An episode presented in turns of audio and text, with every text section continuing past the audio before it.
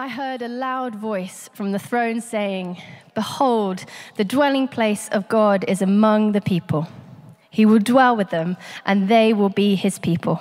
And God himself will be with them as their God. He will wipe away every tear from their eyes, and death shall be no more, neither shall there be mourning, nor crying, nor pain any more, for the former things have passed away." And he who was seated on the throne said, "Behold, I am making all things new." Also he said, "Write this down, for these words are trustworthy and true." This is the word of the Lord. Thanks be to God. Thank you so much, and good morning. Let me add my welcome, particularly if you're visiting this morning. It's amazing to be together. And we're jumping back into our series, A Story to Live In, after a couple of weeks with John sharing vision. And uh, we're uh, in the final um, chapter of the Bible, so we're kind of rounding up this, this story and locating ourselves in this grand narrative of Scripture that we've been on, this journey as a church. And I think it's helpful perhaps to remind ourselves where we've been, and particularly for those jumping in uh, today, and then where we're going to go with this, with this final bit.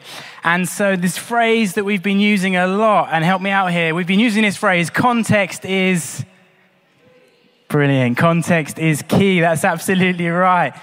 And um, the way I've described this is uh, one of my kids, Josh, um, a while back, he had this um, superhero-themed day at school where all the kids could come dressed as superheroes, which was really his love language. So he got very excited about this and was thinking through, big decision, what shall I go as? And eventually he landed on Batman, a solid choice. And as it got nearer to the time, he came to me and he said, "Daddy, why don't you come as Robin on the school run as well?" And I just go, "Oh, good idea." um, but I didn't have the heart to turn down this amazing offer to be his wingman for the journey to school. And so here we are at eight in the morning, just as the sun's coming up. Um, this picture of us as we set off on the school run. And so there we are, we're walking to school, but it made sense, right? It was a little, let's be clear, I was the only adult dressed as a superhero on this journey, but it still made sense because there was context. There's Batman, so it makes sense, there's Robin. And it made even more sense as we got nearer to the school because there's all these kids in, in uh, fancy dress. It's kind of this mini Avengers Unite thing going on as we get towards the school. And so it was context. It wasn't started until I started walking home that there was a little less context. People kind of giving me strange looks. So I did get, I did share a kind of mutual outfit appreciation nod with the lollipop lady. That gave me a bit of encouragement. But other than that, it was just me, because there was far less meaning as suddenly I was detached from the original context. Robin was detached from Batman. And so when we think about Scripture and this phrase we've been using again and again, context is key. Let's just go on a really quick whiz through, a really quick overarching view of where we've gone, what we've been sharing about this story, and we'll kind of start to round it up today as well. So we started at the very beginning with creation, created in love, for love, with this unique calling of God's image bearers in the world, if you remember that language. And then the decreation entered the story as humanity wanted to define good and evil on our own terms, basically grasping at being God. And so pain enters the story, and the rest becomes then this redemptive, restorative journey of God initiating this, looking to bring us back to the garden, this very beginning as it was when we were with God. And so I'm going to kind of draw this storyline out through emojis, because why not? And so the next one then, the next talk was Abraham, Father Abraham, there he is. And um, we looked at this promise that Abraham receives in Genesis and his descendants were given, that they would be blessed in order to be a blessing to the world around them. And we had this word covenant, and there's this really helpful uh, quote on covenant from Rabbi Jonathan Sachs, which I think is really helpful as we think about something like this. He says this: a contract is a transaction. A covenant is a relationship. A contract is about interest. A covenant is about identity. It's about you and me coming together to form an us. And that is why contracts might benefit, but covenants transform. really helpful language. And this covenant that kind of God enters into with humanity, this idea about through Abraham and his descendants being blessed to be a blessing. And the next part of that blessing and that transformation of God's saving work came through the Exodus story with Moses, this unlikely leader with this calling, as Catherine shared with us, to be a people of God's presence and what that looks like to carry and follow God's presence.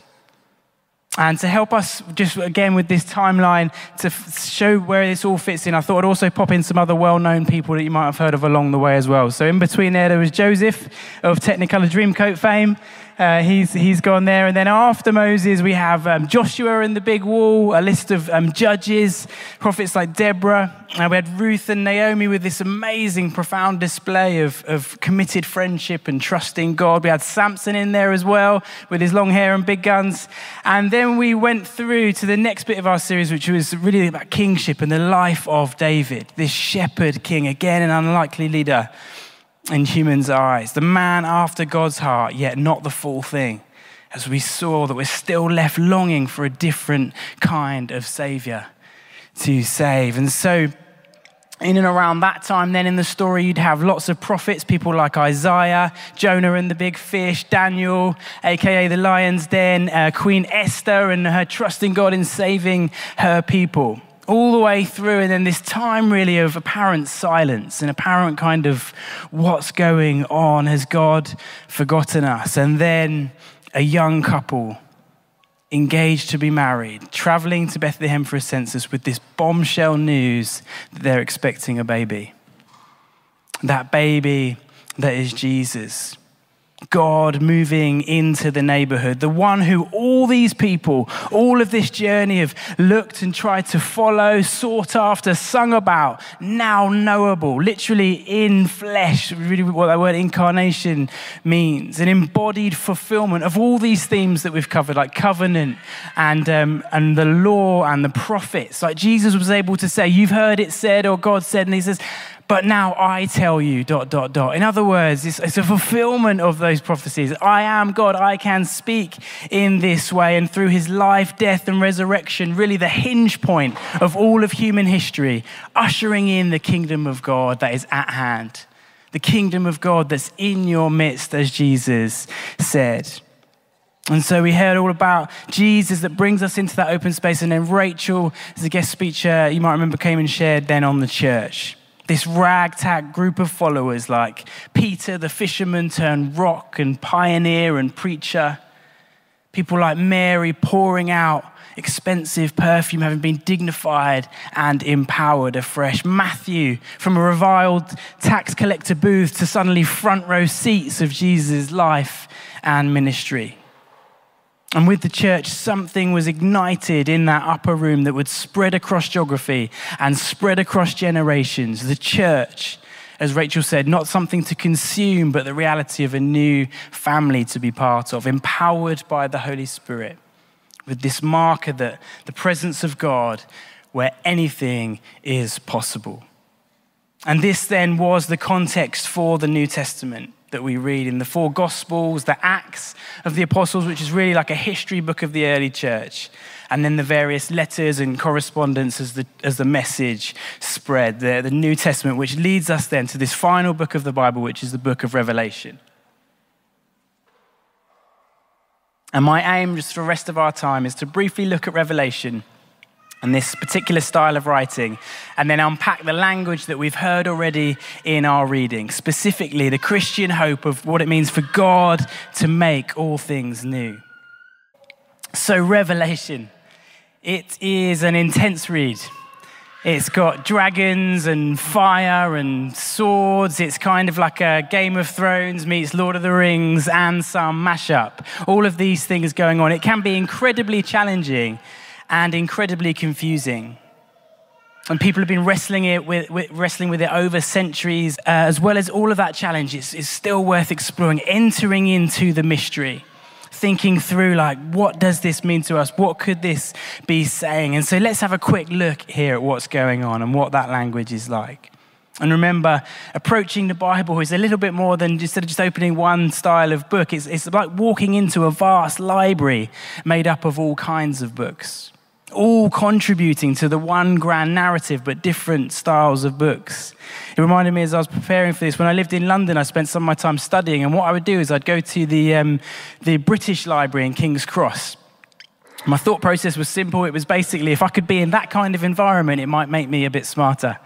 Um, there's also some great cafes in there as well, which was the other motivation. And all around, even in the cafe here, there's this amazing, amazing array of books, just stunning kind of bookshelves, and all these different genres, all these different styles, different types of book, each one we'd need to approach in a different way, with different expectations, with different interpretations.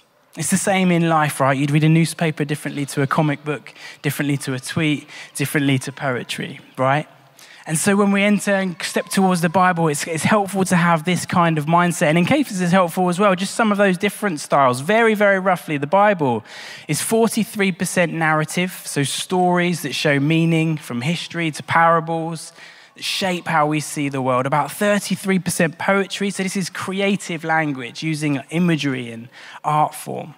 And about twenty-four percent discourse, so from law to speeches to letters, like real life events distilled and applied, kind of a sequence of ideas and thoughts that require a response from those engaging with it. And so each type of communication is a different invitation to the same story, but to enter into the story in a different way. And Revelation, when we come to this last book, it has elements of all three of those things. Elements of all three, but it's also unique in that it's something called apocalyptic literature. A style of writing, apocalyptic, which from the Greek really means involving like a revelation, hence the name, or an unveiling.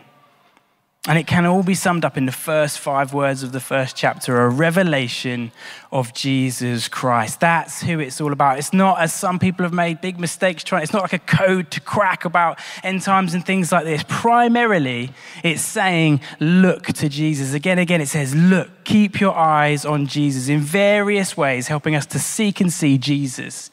The languages it's used, like the Alpha and Omega, the first and the last, the beginning and the end, the archetype, the end point, past, present, future. In other words, all that we long for, all that we can find fulfillment in, look and seek the one Jesus. And again, context is key, and it's actually opening and closing with letters to seven churches.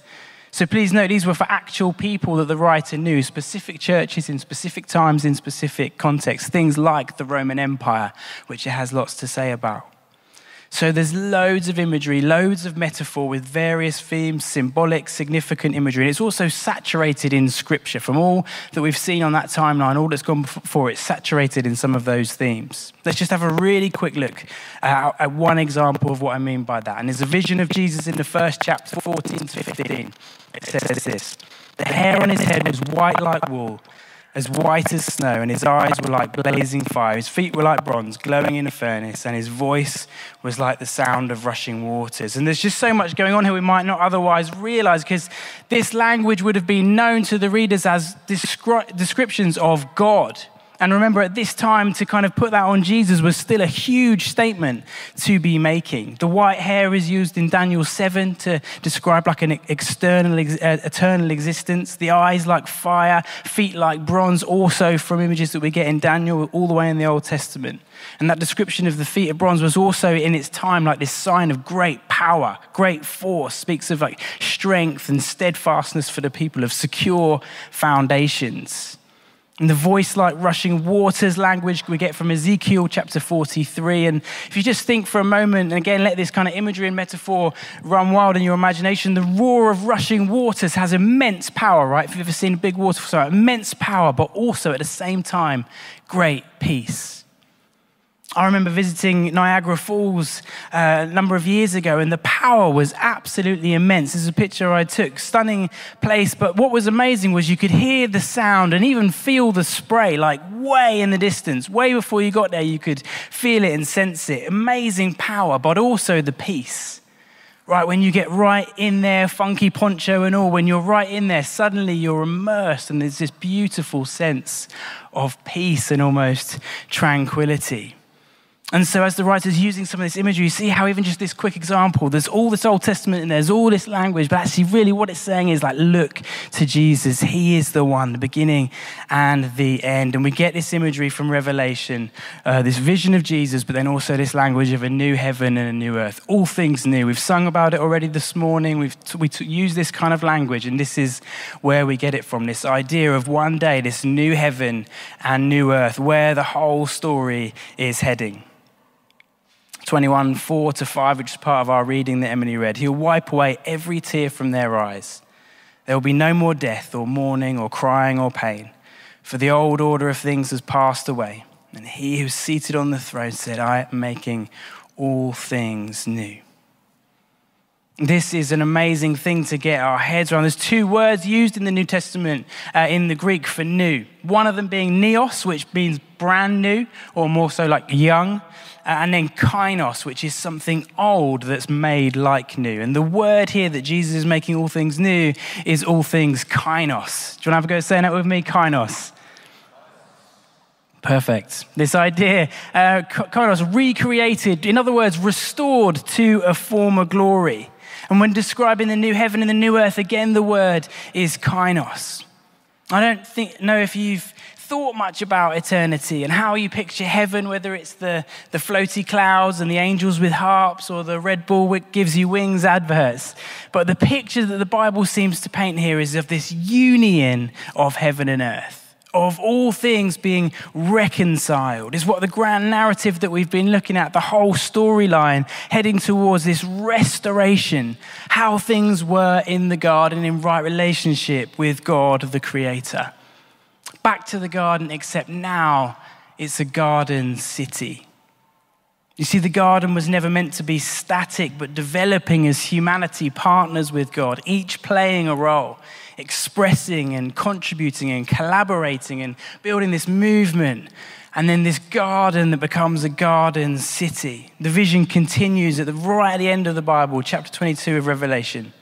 This picture again, the, the angel showed me the river of the water of life, as clear as crystal, flowing from the throne of God and the Lamb uh, down the middle of the great street of the city. On each side of the river stood the tree of life, bearing twelve crops of fruit, yielding its fruit every month, and the leaves of the tree are for the healing of the nations. Now see that imagery, city streets, but still the tree of life at the very center.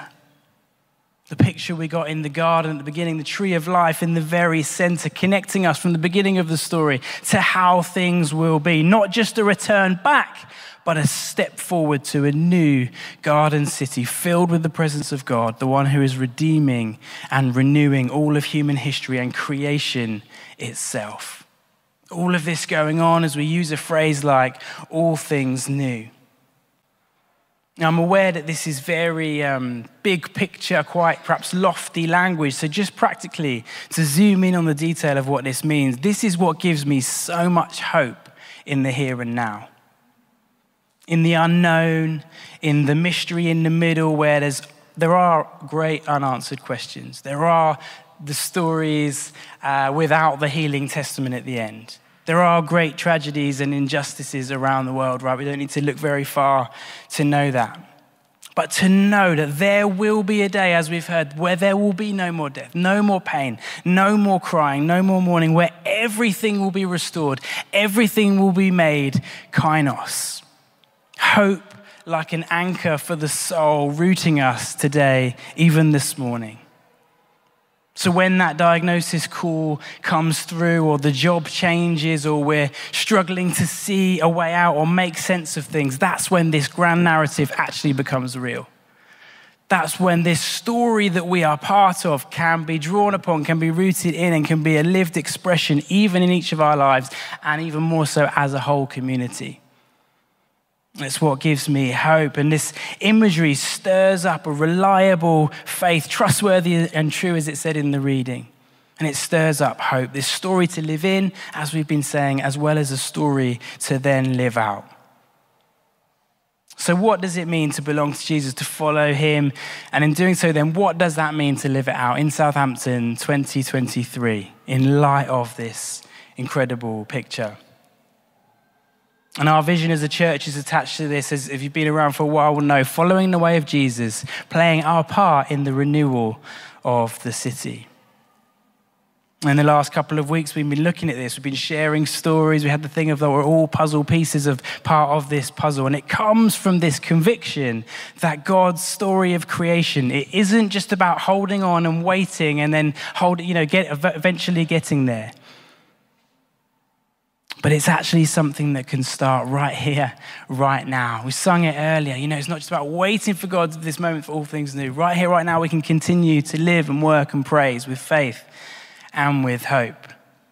As we've journeyed through this book, it's not just an invitation to know about and to get to know the stories, but actually to live it, actually to express it. Not just about getting through the Bible, but the Bible getting through us and lived out. And right, the writer and theologian N T Wright, I think, has a really helpful, quite simple illustration just to help express, express this and help us grasp this. And it's of this five-act play. Like if you think of a kind of old Shakespearean uh, transcript, suddenly you find Find it in the loft of this five-act play. And what you've got is um, all of the pages of the scripts of the play from the beginning through to the start of Act Five, the final act, but then some of the rest is missing as you look through these transcripts. The rest of chapter five is missing. So he asks, what would you do? Or more so, what would the actors who are going to be playing this story do?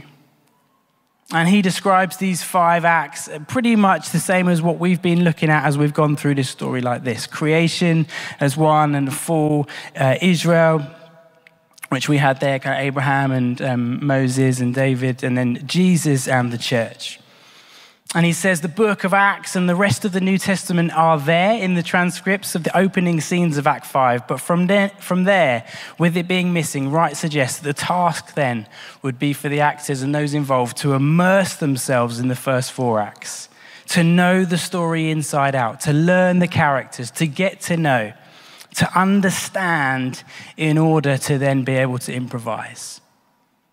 To understand, to then improvise. And it's like that in some ways for the church. We soak ourselves in the first four acts and the beginning of the fifth. We get to know it. We immerse ourselves in the story. We know the trajectory, and then we can participate. And we also, as we've been looking, get to know the end of the story. We get to know the kind of final closing chapter, as it were, that all things new, the kainos. And so to be consistent with where this story is heading, which we know, we can then play our part and join in in the here and now. As Wright says, it's through the Holy Spirit, and it's in the prayer and the worship life of the church, and it's in our service and care. It's all that's going on here in the day-to-day as we seek to live this stuff out, as the story is still lived out faithfully among us here at Saint Mary's in, in Southampton. Helpful kind of just simple picture of, of looking at it in this way. And N T Wright in a book, Surprised by Hope, puts it like this, which is really helpful. People who believe in the resurrection, in God making a world in which everything will be set right at last, are unstoppably motivated to work for that new world in the present. The right here, right now, the agents of love and renewal, shaping and creating and planting and praying in the office, at the school gates, on the night out, in the pub, wherever it is, being these agents of renewal. And it's in the context of the whole story, the Bible, the how we live as those image bearers. Remember John's talk of week two, I think it was, which really means like living statues, made in the image of God, representing God in the world. And this idea, if we are made in the image of God, then therefore it's with inherent dignity, inherent worth, and inherent value. Every single human being on this planet has that worth. And so it matters how we see each other. It matters how we speak about each other. It matters how we value each other. And how, also, by the way, how we see and treat and value ourselves. And the writer John Mark Comer combines all of this and this language, this imagery of garden city, uh, when he puts it like this. We're called to a very specific kind of work, to make a garden-like world where image bearers can flourish and thrive, where people can experience and enjoy God's generous love, a kingdom where God's will is done on earth as it is in heaven, where the glass wall between earth and heaven is so thin and clear and translucent that you don't even remember it's there. That's the kind of world we are called to make. That's the kind of thing we get to participate in. That's basically what it means to be the people of God and the church here in twenty twenty-three. Let me just finish with this story. An illustration, I think, of the hope that we can receive and then carry from these words, living in and living out the story in whatever reality we find ourselves in. And it's about this composer called Olivier Messiaen and a piece of writing that we're going to hear called The Quartet for the End of Time. And the story behind this piece of music is that Olivier was drafted in World War Two, and he was helping as a medic in the war before being captured by the Nazis and put in a concentration camp. During the winter of nineteen forty-one, in these brutal, brutal conditions, he actually managed to get hold of a New Testament, and he read the Gospels, and then he read the book of Revelation, what we've just been looking at, what we've just been thinking about. And as he read these words and was inspired by these words, in the middle of such a place of darkness and despair, somehow he was filled with hope. He was able to write this very piece of music. No doubt, I imagine, with these words going through his mind again and again, he who is seated on the throne says that I am making all things new. This particular movement is called Praise to the Eternity of Jesus. Again, that language, Alpha and Omega, first and last, beginning and the end. Praise to the Eternity of Jesus. And he found some favor with a guard who liked music, and he managed to gather four beat up old instruments. And on the fifteenth of January, nineteen forty-one, out there in the freezing cold of this horrible, horrible concentration camp, him, with three other prisoners who were musicians, played this piece publicly for the first time. In front of a few hundred prisoners and even some guards.